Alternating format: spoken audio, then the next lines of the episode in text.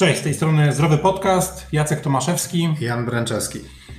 Naszym gościem jest dzisiaj były zawodnik z rankingiem ATP w Deblu, sparring partner turnieju WTA Katowice Open w latach 2013-2015, sparring, sparring partner Coco Van de Wey, 30 miejsce w rankingu WTA, trener kadry Białorusi poniżej 14 lat dziewcząt w latach 2016-2017, trener mistrzyni Polski i Europy U18 w latach 2017-2019, trener Polskiego Związku Tenisowego, kapitan kadry U18 Polski podczas Mistrzostw Europy i US Open 2019, prywatnie oczywiście tata, mąż i przedsiębiorca i cały czas mówię tutaj o jednym człowieku, to nie jest tabun ludzi, Bogdan Duderi. Cześć Bogdan. Cześć, e, witam wszystkich bardzo serdecznie. E, Bogdan, w ogóle skąd się u Ciebie wziął ten tenis w życiu, że, że zajął on tak istotne miejsce i dlaczego akurat tenis? Czy był jakiś wcześniej inny sport, czy, czy jakoś inaczej to wyglądało? E, był inny sport. Grałem w piłkę nożną zawodniczo, można powiedzieć. Za dzieciaka zaczynałem w klubie Olimpia, później grałem przez dwa lata jeszcze w Lechu. Mm, tenis wziął się z przypadku. E, reprezentowałem szkołę podstawową na zawodach pływackich e, w klubie Posnania i mama, która mnie odbierała e, z zawodów, zobaczyła ulotkę, że są zapisy do szkółek tenisowych. A że kiedyś na wakacjach odbijałem trochę, to, to mnie zapisała. No i tak naprawdę tak się zaczęło. Zapisałem mnie do grupy, tam zaraz jakiś był obóz klubowy. Pojechałem, bardzo mi się podobało. No i tak został ten tenis i potem e, trzeba było wybrać albo tenis, albo piłka nożna, bo tych treningów się z wiekiem zrobiło tak dużo, że nie dało się tego pogodzić. Postawiłem na tenisa i nie żałuję absolutnie. Okej, okay, ile miałeś wtedy lat? Jak ta historia się zaczęła?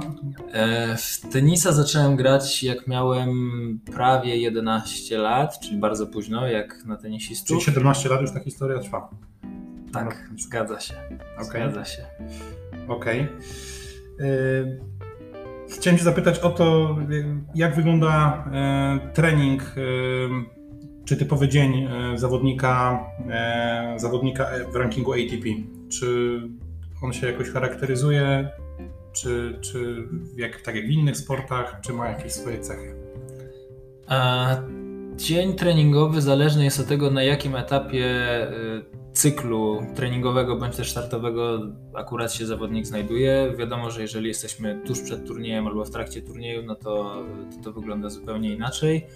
Natomiast e, e, no jeszcze jakby też treningi rozróżniamy na treningi pomiędzy turniejami i na te w okresie przygotowawczym. W tenisie sezon jest e, tak zorganizowany, że zawodnicy startują od stycznia do końca października, powiedzmy początku listopada, więc tak naprawdę okres przygotowawczy to jest listopad i grudzień, zazwyczaj 6-7 tygodni i wtedy zawodnicy, jak to się mówią, ładują baterię na cały sezon i wtedy te treningi są zazwyczaj bardzo ciężkie, jest ich dużo więcej niż, e, niż e, jakby w ramach cyklu startowego.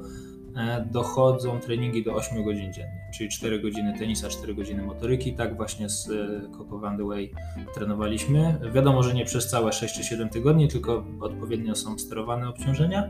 Natomiast do takich, e, takich objętości czasowych dochodzimy. Do tego oczywiście dochodzi fizjoterapia, odnowa biologiczna i tak dalej, więc naprawdę jest bycie sportowcem, bycie tenisistą jest pracą taką full time, że cały dzień ci to zabiera. E, przed startem wiadomo, że już jest ten mikrocykl taki przedstartowy, więc te obciążenia są mniejsze, bardziej już się skupiamy na grze na punkty, takim stricte przygotowaniem konkretnych aspektów. E, no nie wiem, no zazwyczaj jest to jeden trening e, dwugodzinny albo na przykład dwa półtorej godzinne, żeby zagrać trochę na punkty, potem jeszcze coś podszlifować. Motoryka już jest ukierunkowana stricte na taki tennis specific skills, dużo dynamiki, siły wytrzymałości już raczej stricte przed startem nie robimy, bo to nie są dominujące e, elementy przygotowania fizycznego w tym sporcie. I do tego dochodzą jeszcze podróże i wyjazdy związane ze zgrupowaniem, ale też z tym, że turnieje raczej się odbywają też w różnych miejscach. Tak. Gdzie najczęściej, albo jakie są najczęstsze kierunki, jeżeli chodzi o, o Ciebie, Twoje doświadczenie zarówno zawodnicze, jak i trenerskie? Mm, moje doświadczenie zawodnicze e, było dosyć e, wątłe, czy nie aż takie duże, jeżeli mam być szczery. Ja jeździłem głównie po Europie, no bo jakby też ze względu na koszty. Jeśli chodzi o moje doświadczenia trenerskie, to również jakby ze względów finansowo-logistycznych najczęściej na turnieje jeździmy po Europie, czy jeździłem do tej pory. E, no wiadomo, jak pracowałem z Amerykanką, no to po Stanach, no bo to dla nich ten sam argument, ale też akurat taki był e, okres, e, taki był czas sezonu. Mm, no zazwyczaj te kwestie logistyczne też bardzo mocno decydują o tym, jak te treningi wyglądają. Tak jak teraz e, właśnie rozmawiamy, to zawodnicy się szykują do Australian Open. Akurat mamy pandemię, więc trzeba było polecieć wcześniej, dwa tygodnie przeczekać kwarantanny, więc ta organizacja jest bardzo ważna i często ma duży wpływ na performance zawodników. Bo zdarza się tak, że turniej na przykład się kończy, nie wiem, 31 marca w Stanach, a kolejny się zaczyna 2 kwietnia w Europie i jeżeli zawodnik w tym amerykańskim turnieju doszedł do finału, czy tam głęboko zaszedł w turnieju, ma mało czasu, żeby przelecieć do Europy, żeby pokonać ten jetlag i się zaaklimatyzować, no to często to rzutuje potem na formę i na właśnie performance w tym kolejnym turnieju. Okej, okay, dzięki. Okej, okay, czyli można powiedzieć, że zwłaszcza dzisiaj, tak, bo to rozmawialiśmy właśnie o Australian Open, o tej całej sytuacji, można powiedzieć, że bardziej fizjologia i takie ogólne przygotowanie będzie decydować o wynikach graczy na korcie? No, nie będzie to decydujące i kluczowe, mhm. natomiast jest to na pewno ważny aspekt. W dzisiejszym sporcie wszystko jest bardzo precyzyjnie zaplanowane i te różnice między najlepszymi zawodnikami to są tam ułamki procentów często, więc e, o tym, kto e, wygra dany mecz czy dany turniej, czasami naprawdę decydują sprawy zupełnie niezwiązane z tym, kto ma lepszy forehand czy backhand, tak? tylko kto się lepiej zregeneruje, kto ma lepszą dietę, czy właśnie kto jak sobie zaplanuje organizację całego turnieju być może akurat tutaj taką sytuację będziemy mieli właśnie w przypadku Australii. Okej. Okay. E, no, tak jak powiedziałeś, e, te wyniki sportowe mm, jako zawodnika były mniejsze niż jako trenera.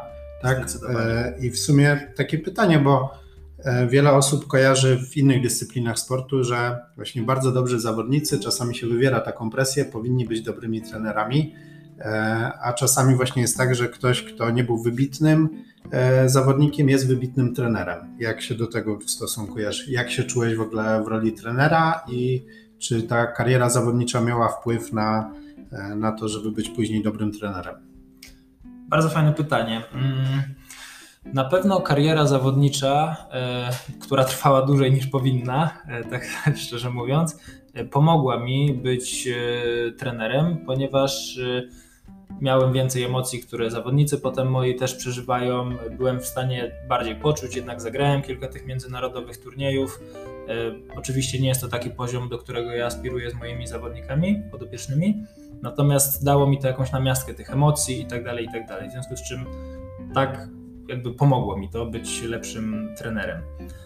Czy dobrzy zawodnicy w tenisie stają się z automatu dobrymi trenerami? Wydaje mi się, że nie. Mm, często w tenisie sukces odnoszą ci zawodnicy, którzy są bardzo utalentowani i wiele rzeczy przychodzi im dosyć łatwo, a później, jeżeli zawodnik jest e, troszkę mniej, ich zawodnik jest trochę mniej utalentowany, to mają problem z przekazaniem swojej wiedzy czy tego, jak to zrobić, bo nigdy nie musieli się przy tym napracować. To jest jedno. Po drugie, e, w kontekście byłych gwiazd, które stają się trenerami, wydaje mi się, że w sportach drużynowych jest łatwiej, ponieważ tak jak nie wiem, na przykładzie Pepa Guardioli, tak, który był świetnym zawodnikiem, został świetnym trenerem, e, jednak to jest sport drużynowy, e, nie ma aż takiego indywidualnego on może być, może tak powiem, nie miał takiego ego rozdmuchanego, ponieważ grał w drużynie 11 zawodników, w których wszyscy byli dobrzy. Mhm. Tak? Jeżeli ktoś jest super gwiazdą w tenisie, no to jednak splendor i cała chwała idzie tylko dla niego. A trener jednak musi się usunąć w cień i, i jakby wypychać swojego zawodnika na piedestał i jakby być wsparciem, a nie być na pierwszym planie. I wydaje mi się, że to może być e, jakaś tam przeszkoda dla byłych zawodników z dużymi wynikami, którzy chcą zostać e, trenerami. Natomiast y, ja byłem takim zawodnikiem, który zawsze dużo szukał sam dodatkowych informacji, Ja też, moja mama jest nauczycielką, więc jakby takie umiejętność przekazywania informacji wydaje mi się, że trochę wyciągnąłem z domu. I jakby ta ciekawość sportu sama w sobie jakby mnie pchnęła w tym kierunku i póki co wydaje mi się, że nie najgorsze rezultaty. Ale też chyba nadal jesteś aktywnym zawodnikiem, bo widziałem nagranie zeszłego roku z finału Polskiej Lidze Tenisa. Tak, e, był akurat turniej w Poznaniu, zapisałem się i e, udało mi się dojść do finału. E, to na pewno pomaga mi być takim trenerem, jakim jestem, że lubię grać. Większość byłych zawodników po zakończeniu kariery raczej nie lubi za bardzo grywać. Mają przesyt, za dużo treningów, za dużo presja z tym związana i tak dalej. Nie lubią grać po prostu, a ja jednak zawsze szukam e, osób na podobnym poziomie, staram się umawiać regularnie na sparingi, po prostu mi to sprawia frajdę. No do finału się chyba nie dochodzi z przypadku, więc nadal ta forma jest. No akurat ta Polska Liga Tenisa to są takie turnieje, w których każdy może zagrać, więc gdyby któryś z Was chciał, to wykupujecie licencję, stajecie na korcie i możemy zagrać, nie ma problemu. Natomiast y, fakt, że swoje, swoje punkty ATP D+, zdobyłem półtora roku temu dopiero, czyli chyba 5 lat po tym, jak już formalnie zakończyłem karierę i było to trochę przypadkowo, bo mój podopieczny e, po prostu, z którym pojechałem na turniej, nie miał z kim zagrać debla, zagraliśmy wspólnie, się zapisaliśmy i akurat ograliśmy pierwszych rozstawionych. Także w ten sposób w wieku 27 lat czy 8 zdobyłem ranking ATP. Okej, okay. no ale właśnie może trochę o tym, bo wydaje mi się, że dwa wątki tu są ciekawe. E, trener, który wchodzi w rolę partnera na korcie, tak? Czy buduje to w jakiś sposób więź między wami, czy, czy twój autorytet? Jak ci się wydaje? Wydaje mi się, że nie ma, a na pewno nie powinno mieć to aż takiego dużego wpływu, ponieważ jeżeli ja bym e, próbował budować moją relację z zawodnikami na podstawie swoich umiejętności tenisowych, to, to u wielu zawodników mógłbym nie być jakby autorytetem. Tak? W przypadku dziewczyn nie ma tego problemu. Ja raczej z dziewczyną nie przegram, dopóki nie będzie w pierwszej 30 czy 50 WTA. Natomiast y, Wojtek, akurat Marek, o którym mówimy, y, były junior, teraz już senior, y, bardzo dobry, utalentowany no to po prostu ze mną wygrywał. I więc gdybyśmy mieli naszą relację jakby opierać na tym, że ja gram w tenisa, no to nie miałbym szacunku u niego, bo po prostu jest ode mnie lepszy.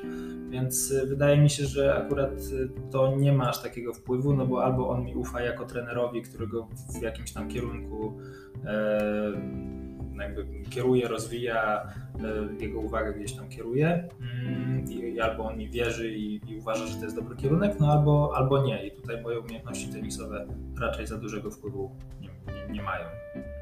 Okej, okay. a jaka jest według Ciebie rola trenera, e, właśnie trenera w tenisie? Czy to jest tylko trenowanie powiedzmy wydolności, techniki, e, może też elementy treningu mentalnego, czy właśnie tego nastawienia? Co, co to jeszcze może być?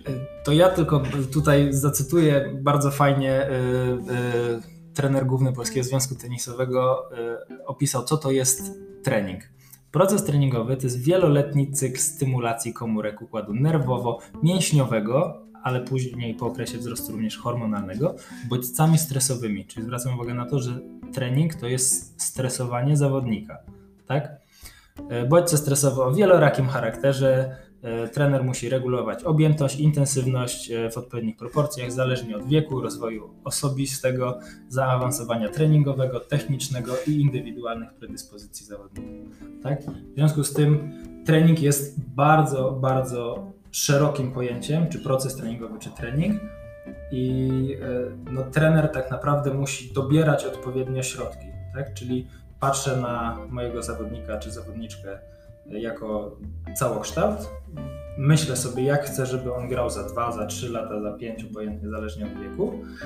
I potem się zastanawiam, jakie on musi mieć cechy, jakie musi mieć umiejętności, co musi wiedzieć, jak musi myśleć i tak dalej.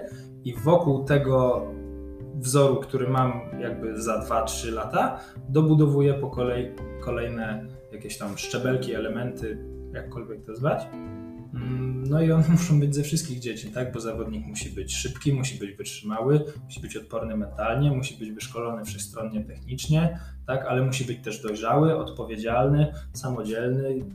Naprawdę mógłbym wymieniać bardzo długo. I rolą trenera jest y, tak naprawdę takie zbalansowanie treningu właśnie, no mówi się cztery filary mamy w tenisie, techniczny, taktyczny, mentalny i e, fizyczny. Tak? I trzeba tak balansować pomiędzy tymi czterema filarami, żeby zawodnik e, po prostu w optymalny sposób został przygotowany do rywalizacji.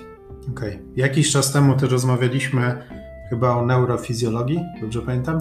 O neurologii ogólnie. Okej, okay, o neurologii. No i pytanie, czy właśnie elementy tego, bo pamiętam, że mówiłeś, że w tym kierunku też się rozwijasz.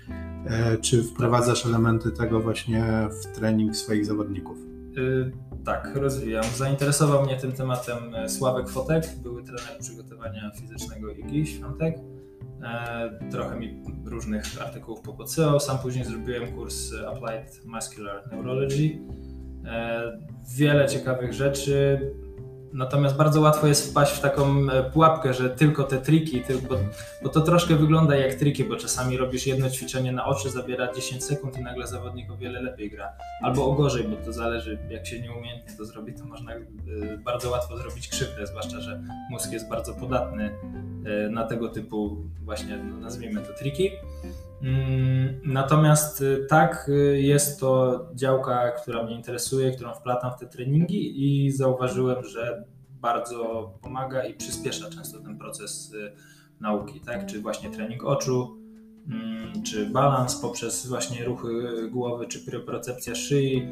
W momencie, kiedy jest uderzenie, szyja powinna być stabilna, żeby wzrok mógł być zafiksowany na piłce i tak dalej. To są takie elementy, o których za moich czasów zawodniczych nikt nie mówił i w ogóle brzmią trochę jak z kosmosu, e, natomiast e, no, ja zauważyłem, że bardzo przyspieszają naukę e, elementów technicznych przez zawodników. Okej, okay, a wykorzystuje się w jakichś innych dyscyplinach sportu tą naukę? Słyszałeś o tym? Czy... Na pewno tak. Dopóki jeszcze byłem bardziej aktywny w social media, to śledziłem gdzieś tam na Instagramie właśnie tych Neuroathletic Trainers. E, wiem, że w piłce nożnej e, w Niemczech jest bardzo rozwinięty ten, e, ten wiem, nurt, można tak powiedzieć. Nie przypomnę sobie nazwiska.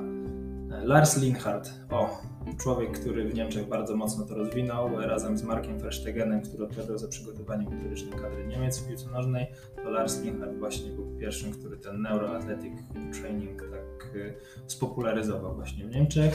Wiem, że w baseballu y, w Stanach też właśnie trening oczu i tak dalej jest bardzo popularny. Myślę, że tak naprawdę do każdej dyscypliny można powoli to przykładać. Słyszałem o testach, y, które na Cristiano Ronaldo robili, test wyglądał tak, że Cristiano stał tam w polu karnym, ktoś wrzucał mu z narożnika piłkę na główkę, po czym w połowie lotu piłki gasili światło na stadionie i sprawdzali, jak Cristiano jest w stanie przewidzieć tor lotu piłki, czy jest w stanie jakby ze zgaszonym światłem trafiać. Nie pamiętam, jakie były rezultaty, oczywiście gdzieś tam to czytałem tylko w artykule, natomiast znacząco lepiej niż inni zawodnicy, tak? co oznacza, że te kognityw, e, funkcje jakby mózgu no, mają przełożenie bezpośrednie na, na twój poziom e, performance. Okej. Okay. E, jak zostać trenerem kadry narodowej e, juniorek w innym kraju, w tym przypadku akurat na Białorusi? Jak to, jak to się wydarzyło? Jak to się zaczęło? E, no jak powiem, że z przypadku, to, to, to będzie mało precyzyjne, bo nic się nie dzieje przez przypadek, więc na pewno to był zbieg iluś e, czynników. Trenerem, który pracował e, tam przy kadrze Pucharu Davisa i przy kadrze chłopaków i był w zasadzie drugim najważniejszym człowiekiem w Białoruskiej e, Akademii Krajowej, Nacjonalnej Akademii Tenisa, czyli Maciek Domka po prostu mi zaproponował tę pracę, żebym objął kadrę dziewczyn. E, z tego co pamiętam, e, wtedy rozważali moją kandydaturę i kogoś z Włoch jeszcze, starszego, bardziej doświadczonego, bo ja wtedy nie miałem aż tak dużego jeszcze doświadczenia. E, natomiast stwierdzili, że jakby różnica kulturowa pomiędzy Włochem a Białorusinami jednak będzie zbyt duża. Maciek mnie zaprosił, przyjechałem i wydaje mi się, że to był bardzo fajny czas i dla mnie jako trenera i super wyniki nam się udało osiągnąć. Dziewczyny tam się wicemistrzostwa Europy e, miały moje podopieczne, nie pamiętam dokładnie, ale w zasadzie tam w dziesiątkach medale mistrzostw Białorusi. Co zagrały, to wygrywały. E, jedna z nich doszła do pierwszego miejsca w Europie. Zdaje się w przeciągu chyba 7 miesięcy czy 8 lat zaczęliśmy współpracować, także bardzo dobrze wspominam ten czas. Ale żebyście się mogli poznać y, z panem Maciejem, to wyszło tak, że też byliście razem na jakimś turnieju y, prawdopodobnie, tak? Z tak. Zrozumiałem. Tak. Znaczy Maciej już wcześniej był w Polsce znanym trenerem, prowadził e, Alicję Rosolską przez wiele lat i, i był takim już trenerem z renomą. E, poznaliśmy się na turnieju właśnie WTA w Katowicach, gdzie on przyjechał z juniorką, którą wtedy prowadził. My się pierwszy raz spotkaliśmy. Potem e, się spotkaliśmy jeszcze przy okazji kursu trenerskiego, który robiliśmy. Maciek po prostu potrzebował papierów, a ja się rozwijałem jako trener. I później się spotkaliśmy w Miami e, na turnieju Miami Open, gdzie ja byłem właśnie z Coco Vandewey, a Maciej wtedy trenował Ulę Radwańską i nasze podopieczne trafiły na siebie w pierwszej rundzie. E, Ula wygrała w trzech setach po bardzo długim, zaciętym meczu. Koko się zachowywała wtedy skandalicznie, łamała rakiety, bardzo pokazywała całą sobą, że jak ona może przegrywać z Ulą. E, I pamiętam, że po meczu się spotkaliśmy z Maćkiem i tak mu pogratulowałem i też go przeprosiłem trochę. Mówię, że nie powinno to tak wyglądać.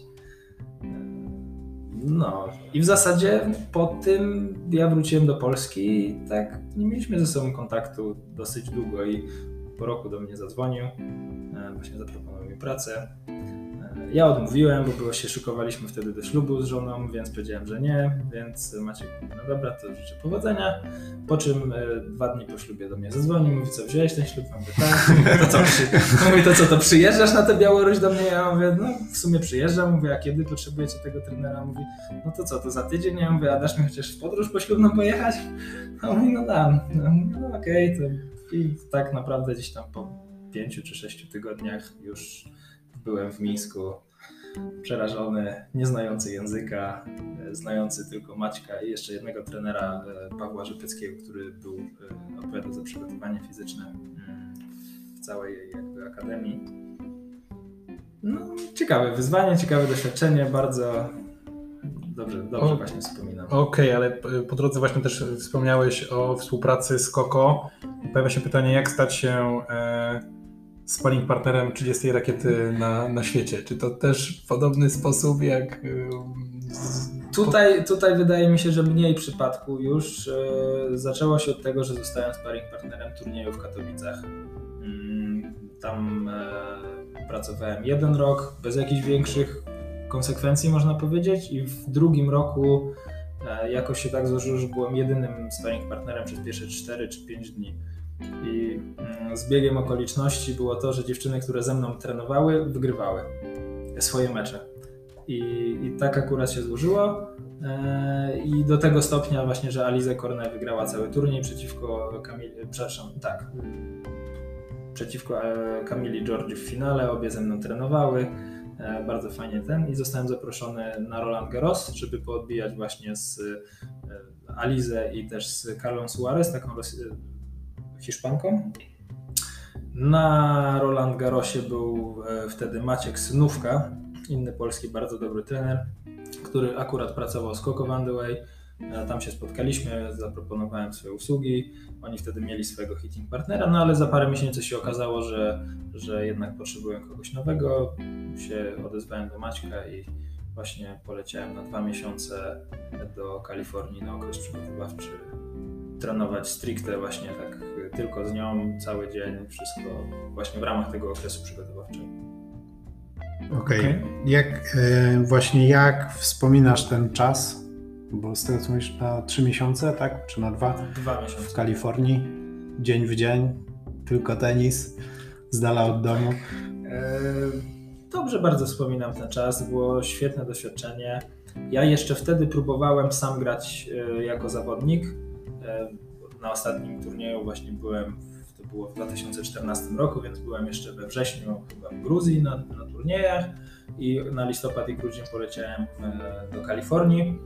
No i Mieliśmy 7, zdaje się, albo 8 tygodni przygotowania, właśnie z tymi szczytowymi dwoma tygodniami, gdzie po 8 godzin dziennie, 4 razy 4 godziny tenis, 4 godziny motoryka. Mm, wróciłem do Polski załamany i mówię, nie jestem w stanie powtórzyć takiego okresu przygotowawczego w Polsce, ani zorganizować sobie takich warunków do trenowania w Polsce, więc w ogóle przestaję się oszukiwać, że jakiekolwiek zawodnicze trenowanie tutaj ja i tak dalej. Mm, więc to na pewno jakby ten wyjazd tam uświadomił mi, że zawodnikiem nie będę i też uświadomił, że chcę być trenerem i że chcę takie treningi organizować i, e, no i pokazał mi standard pracy. Jak, mhm. jak, jaki standard pracy muszę przyjąć, żeby e, z zawodnikami pracować i osiągać wyniki. Wiadomo, że nie każda zawodniczka, z którą ja teraz współpracuję, jest gotowa pracować tak jak wtedy 30 na świecie Koko, e, natomiast no, mam punkt odniesienia, do czego dążyć. Okej, okay, a wtedy właśnie powiedzmy zakończyłeś tą karierę sportową i od razu rozpocząłeś trenerską, czy to był jakiś dłuższy proces? E, jak wróciłem taki właśnie troszkę podłamany, to zastanawiałem się, jak wejść, e, no bo nie interesowało mnie granie z amatorami, z jakby tutaj rekreacyjnymi. E, nie do końca wiedziałem, jak wejść w ten światek taki zawodniczy. Byłem jeszcze młody, więc też jakby logiczne dla mnie było, że zawodniczki z turu szeroko pojętego się nie rzucą na współpracę ze mną. I taki trochę byłem przybity tym faktem. Postanowiłem, że pójdę na praktyki prawnicze, w które musiałem odbyć i że, i że jednak ścieżka studiów. Po czym e, dosłownie miałem iść, byłem w piątek na rozmowie w kancelarii, wszystko przebiegło pomyślnie. Od poniedziałku miałem zacząć, po czym w piątek wieczorem e, siedzę w domu i dzwoni właśnie Koko i mówi, że e, Maciek ma jakiś kłopot, nie może przylecieć na turnieje i czy ja bym przyleciał do niej potrenować tydzień, po czym polecieć z nią do Indian Wells i do Miami na dwa w zasadzie największe turnieje oprócz Wielkich Szemów na świecie. No więc zapytałem jej, no okej, okay, to kiedy mam przylecieć? No i y, za, zdaje się, 10 godzin siedziałem w samolocie z Berlina do San Diego e, i właśnie na kolejny miesiąc. No i jak już tam pobyłem i na tych turniejach miałem okazję wejść na kort, być trenerem w trakcie meczu, wejść na coaching. E, w Indian Wells jest tam drugi czy trzeci, największy, trzeci chyba największy kort na świecie, tak, więc przeciwko Eugenie Bouchard, y, mecz, prime time w Stanach, ja na coaching wchodzę, tu jakby takie doświadczenie mówię sobie, dobra, tak właśnie chcę, do tego dążę, to chcę robić. I to była ogromna motywacja i potem jakby starałem się wszystko robić w tym kierunku, żeby właśnie z zawodnikami e, pracować, co oczywiście nie jest takie łatwe, tak, no bo dopóki sobie człowiek renomę nie wyrobi, jakiegoś nazwiska, brandu, to, to nie jest tak łatwo się przebić. E, wspomniałeś o studiach e, prawniczych, które, które ukończyłeś. Czy to się u Ciebie w ogóle jakoś w życiu łączy? To prawo, czy to prawo Ci pomogło, przeszkadzało? Czy studia pomogły, czy przeszkadzały, jeżeli chodzi o tą karierę e, związaną z tenisem? Ani nie pomogły, ani nie przeszkadzały. Nigdy nie były dla mnie priorytetem. Ja wiedziałem od zawsze, że nie będę prawnikiem. Nawet jeżeli bym nie był trenerem tenisa, to prawnikiem też bym nie był. E, więc tu bardziej chodziło o sam fakt zdobycia wyższego wykształcenia już jakby na tym ostatnim etapie. Mm, natomiast ja napisałem pracę magisterską z kontraktów w sporcie, więc e, w tej chwili, jak mam po prostu współpracę z zawodnikiem czy zawodniczką, to sobie sam jestem w stanie ten kontrakt napisać, sprawdzić, albo przynajmniej wiem, czy on jest dobry, czy, czy nie. E, natomiast e, w jakby kwestiach zupełnie niezwiązanych z tenisem, to w firmach, którą prowadzę ze wspólnikiem, e, moim właśnie kolegom ze studiów zajmuję się między innymi doradztwem. Natomiast ja sam jakby tutaj nie jestem po stronie merytorycznej tego projektu. Okej. Okay.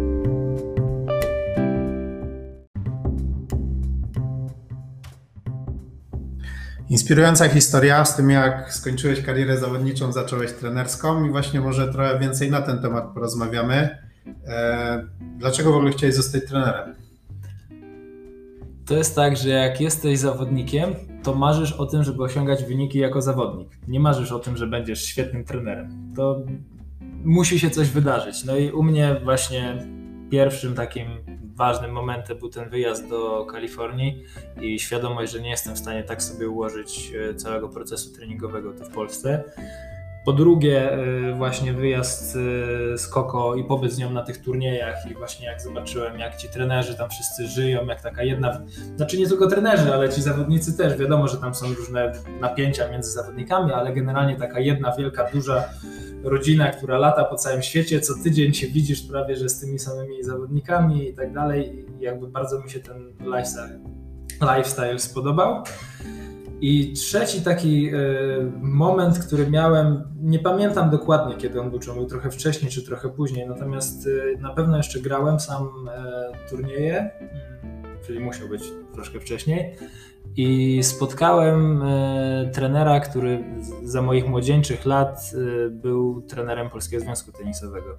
No i tam rozmawialiśmy, oczywiście tam co u ciebie, co, co, co u trenera słychać i tak dalej. I on mówi, wiesz, Bogdan, ty mi przypominasz y, trochę mnie z młodości. Byłeś świetnym, utalentowanym, zapowiadającym się zawodnikiem. Szkoda, że ci nikt wtedy nie pomógł i cię dobrze nie poprowadził.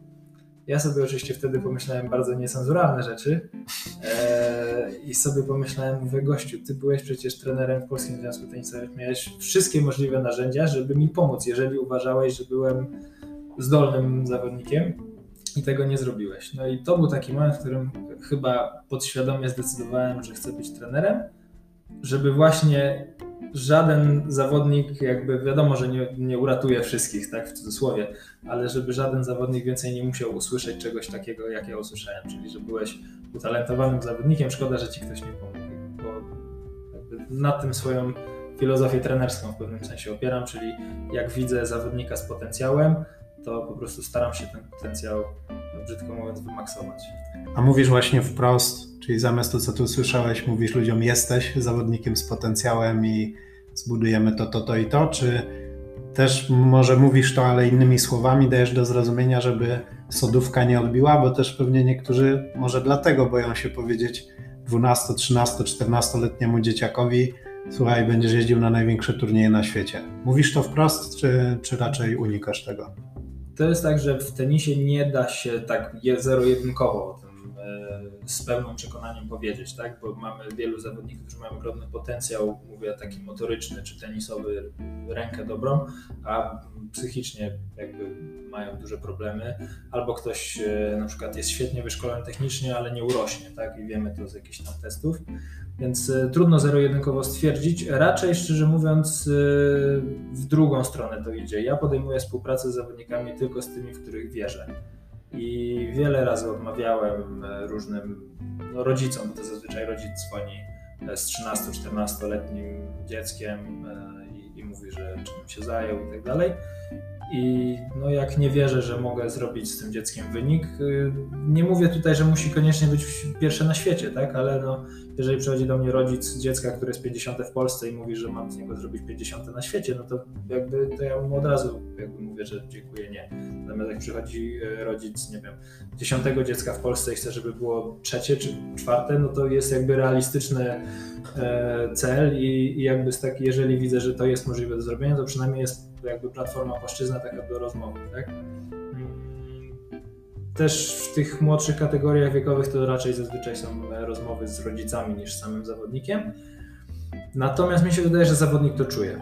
Bo jeżeli wychodzisz na kort, czy tam na trening z zawodnikiem i, i, jesteś zaangażowany, to zawodnik czuje, że ty w niego wierzysz. Natomiast jeżeli olewasz i tak dalej, czy, czy siedzisz w telefonie pół treningu, tak, mówisz, dobra, ty serwo, ja siedzisz w telefonie, a takie rzeczy widzę na korcie często jak gram tak sam dla siebie czy z zawodnikiem i patrzę na kort obok tam czasem co się dzieje i, i takie sytuacje się zdarzają, no to raczej zawodnik nie czuje wsparcia trenera, prawda? I to jest chyba trochę demotywujące dla niego. Okej. Okay. Z tego co wiem, dość szybko się nauczyłeś rosyjskiego, będąc na Białorusi. Rozumiem, że komunikowałeś się z zawodniczkami też po rosyjsku, czy po angielsku? Tak, tak po rosyjsku. Tam... Czy po białorusku? Po rosyjsku. E, na Białorusi mówi się głównie w języku rosyjskim. E, białoruski jest e, znany przez jakiś tam, już nie pamiętam dokładnie jaki, ale ułamek społeczeństwa w granicach 3-5%. I niestety, bo to jest dosyć podobny do polskiego język białoruski, jest po prostu uważany za taki mało elitarny, nie chcę, żeby nie powiedzieć wiejski troszkę język. No, nauczyłem się szybko, bo musiałem. Miałem asystenta, E, który miał mówić po angielsku, mówił, ale no nie w takim stopniu, żeby to zapewniało e, e, pełny przekaz moich informacji. Ile czasu Ci zajęło, żeby nauczyć się języka, tak w tym stopniu, żeby się dobrze komunikować z zawodniczkami? Po półtora miesiąca pobytu na Białorusi poleciałem z trzema podopiecznymi 13-letnimi czy 12-letnimi wtedy do Miami na turniej i musiałem już się wtedy z nimi komunikować, no bo byłem sam z nimi trzema, one po angielsku nie mówiły, po prostu trzeba było zrobić tak, żeby zamawianie hamburgera w knajpie nie zabierało 40 minut, tak? albo zamawianie spaghetti, więc musiałem się bardzo szybko nauczyć. E, plus też rodzice codziennie do mnie dzwonili, pytali jak moja córka, jak moja córka, e, więc no, po prostu miałem przyspieszony z, z siłą sytuacji, musiałem się szybko nauczyć. Myślę, że tak po 4-5 miesiącach to już mówiłem płynnie, a teraz ze względu na to, że pracuję z Rosjanką, to nawet teraz jak nagrywamy podcast, to się muszę pilnować, żeby e, nie wplatać rosyjskich słów i, i gramatyki polskiej używać. To miałeś nauczycielkę, nauczyciela, ale chodziłeś do jakiejś szkółki. Jak nie. to wyglądało, że tak szybko nie. się nauczyłeś tego języka? Teoretycznie miałem e, w umowie, że mają zapewnić nauczyciela E, od rosyjskiego, ale w praktyce było tyle innych jakichś tam obowiązków i organizacyjnych e, spraw, że, e, że ostatecznie nie doszło to do skutku. Nie, po prostu słuchałem i, i, powtarzałem gotowe frazy.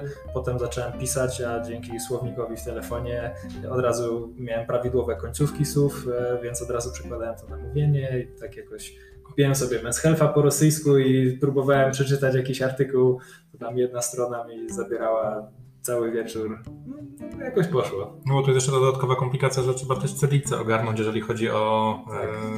e, słowo, słowo pisane.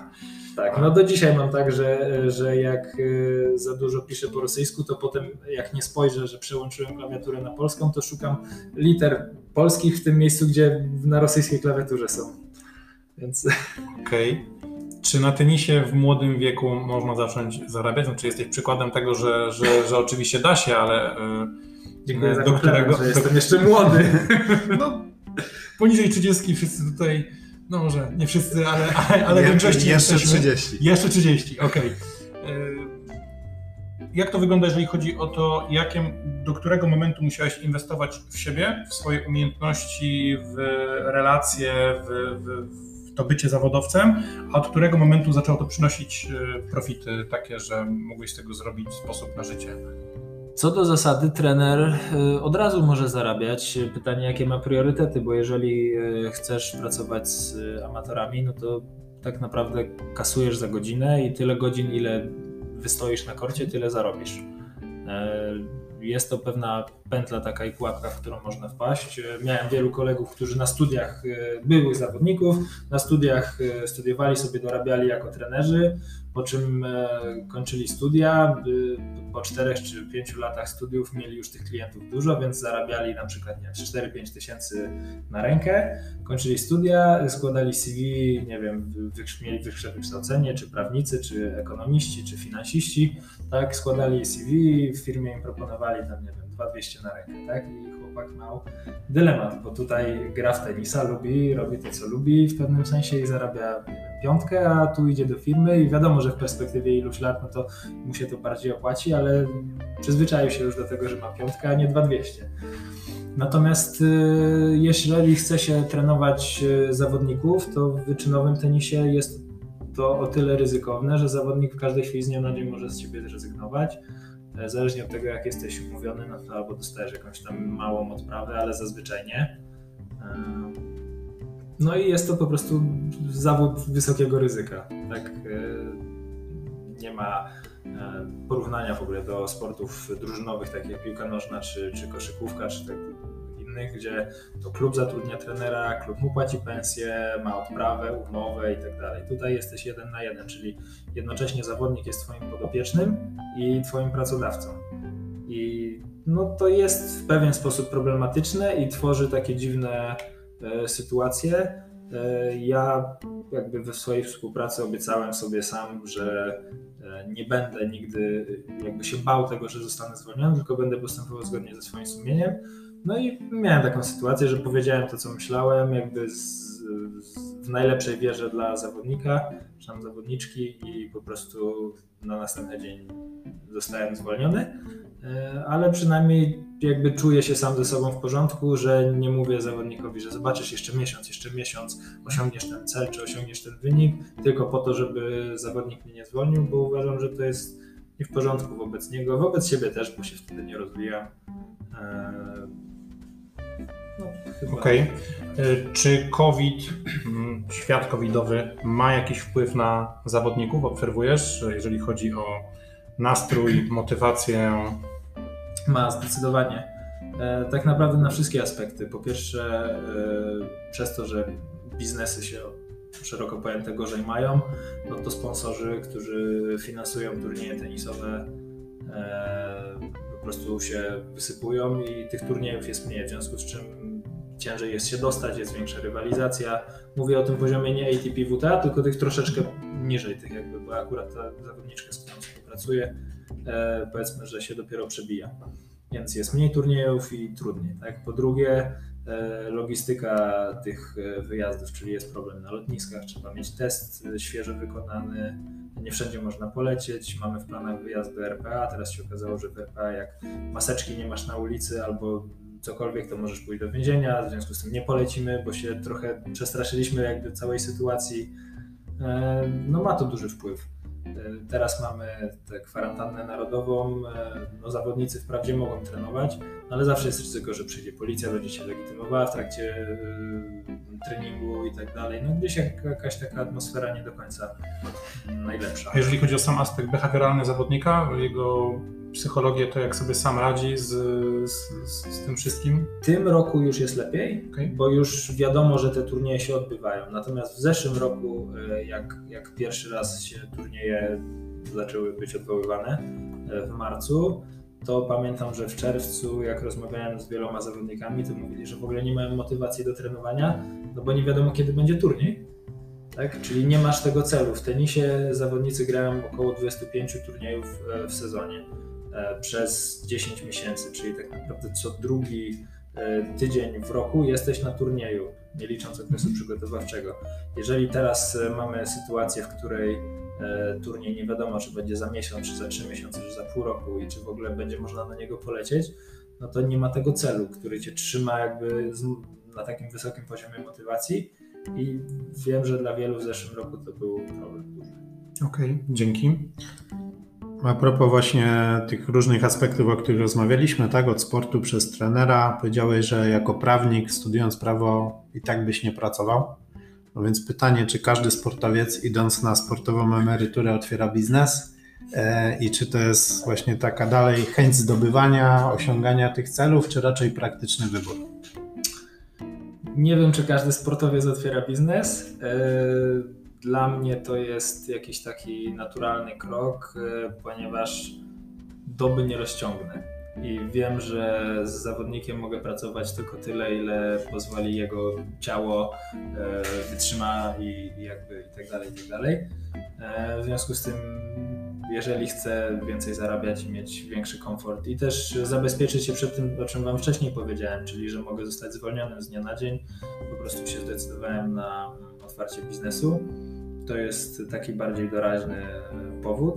Natomiast docelowo, y, jakby jeżeli ten, ten biznes wypali i będą z tego stałe przychody, to też będę miał większy komfort w podejmowaniu decyzji co do zawodników, z którymi chcę pracować, bo nie będę musiał w ogóle się kierować aspektami finansowymi. Hmm.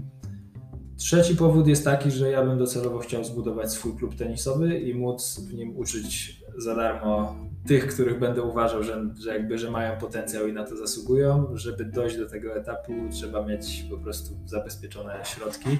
E, w związku z tym no gdzieś z tyłu głowy mam taki plan i, i zakładanie tego jednego z kilku biznesów e, jest właśnie drogą do tego celu. Okej, okay. klub będzie w Polsce, w Poznaniu czy, czy Chciałbym bardzo w Poznaniu lub okolicach. Czy się uda? Nie wiem. tak, tak bym chciał. No ja się urodziłem w Poznaniu, jestem całe życie z Poznaniem związany, więc tutaj lokalny patriotyzm e, mocno zakorzeniony. Czy się uda? Mam nadzieję. Kibicujemy. No to właśnie to, co powiedziałeś, że nie da się rozciągnąć doby, tak? E, poza trenerem, byłym zawodnikiem, jesteś mężem i tatą, no i przedsiębiorcą. Jak połączyć te wszystkie role w codziennym życiu? No nie da się. A tak całkiem na poważnie, to e, wszystko jest kwestią priorytetów. Mhm. E, w zeszłym, no to już nie w zeszłym, w 2019 roku e, policzyłem, że byłem w domu 52 dni. Czyli tak naprawdę prawie nic. Mhm. Tak. Czyli jeden dzień na tydzień średnio. Tak. E, byłem tak dużo na turniejach, tak dużo podróżowałem, tyle treningów, wyjazdów treningowych i tak dalej. E, więc w pewnym sensie akurat pandemia jest mi na rękę, jeśli chodzi o czas, ponieważ moja córka się urodziła e, rok temu w styczniu, więc dzięki temu w tym roku proporcje się odwróciły. Zdaje się, że chyba 7 czy 8 tygodni byłem tylko poza domem, co bardzo mi się podobało, bo jestem w stanie być w domu, pomagać, e, patrzeć jak mi córka rośnie e, i tak dalej. Natomiast tak jak powiedziałem, kwestia priorytetów i organizacji jako byli sportowcy wiecie, że sport pomaga się zorganizować, bo jak trzeba wygospodarować czas na treningi, to potem człowiek jakby jest zmotywowany, żeby wszystko inne sobie tak poukładać, e, żeby, żeby mieć na te treningi czas i nie, nie dostać na głowę, mówiąc wprost. E, więc myślę, że tutaj organizacja czasu. E, no i no nie będę ukrywał, że jakieś takie zrozumienie i współpraca ze strony żony na pewno, na pewno bardzo mi ułatwia całą tę sytuację, no bo żona wiadomo, że się więcej dzieckiem zajmuje, a ja mogę, mogę się zająć pracą i rozwijaniem biznesu. Pewnie się na jakimś etapie proporcje odwrócą, no ale na tym, na tym polega małżeństwo, tak? Czy możesz powiedzieć y, dwa słowa na temat, albo więcej oczywiście słów, na temat nowego projektu, którym się zajmujesz? Bardzo chętnie. Tennis Talent Lab to jest projekt, który współtworzę z Marcinem e, Filipowiczem, trenerem przygotowania fizycznego.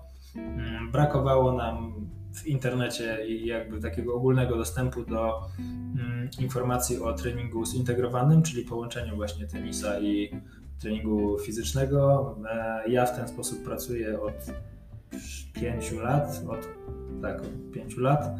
E, bardzo dobre efekty daje mi ten trening. E, Marcin jest e, super specjalistą, więc tutaj mamy taką samą filozofię. No i postanowiliśmy po prostu troszkę się w internecie wypromować. Być może w przyszłości jakichś zawodników na konsultacje zaprosić. Mamy w tej chwili jednego, który regularnie do nas przyjeżdża, Filipa. Mm, Marcin też pracuje ze mną przy Walerii, dlatego no, dobrze się rozumiemy, jakby mamy już wypracowany pewien system współpracy, znamy swoje, swoją metodykę i, e, no i po prostu chcemy się też podzielić tymi, e, tymi ćwiczeniami i tymi metodami, bo są skuteczne. Okej, okay, super, dzięki bardzo. Bogdan, mega dzięki, że znalazłeś czas, że do nas wpadłeś. Bardzo dziękuję za zaproszenie. To był zdrowy podcast. Dzięki bardzo za uwagę.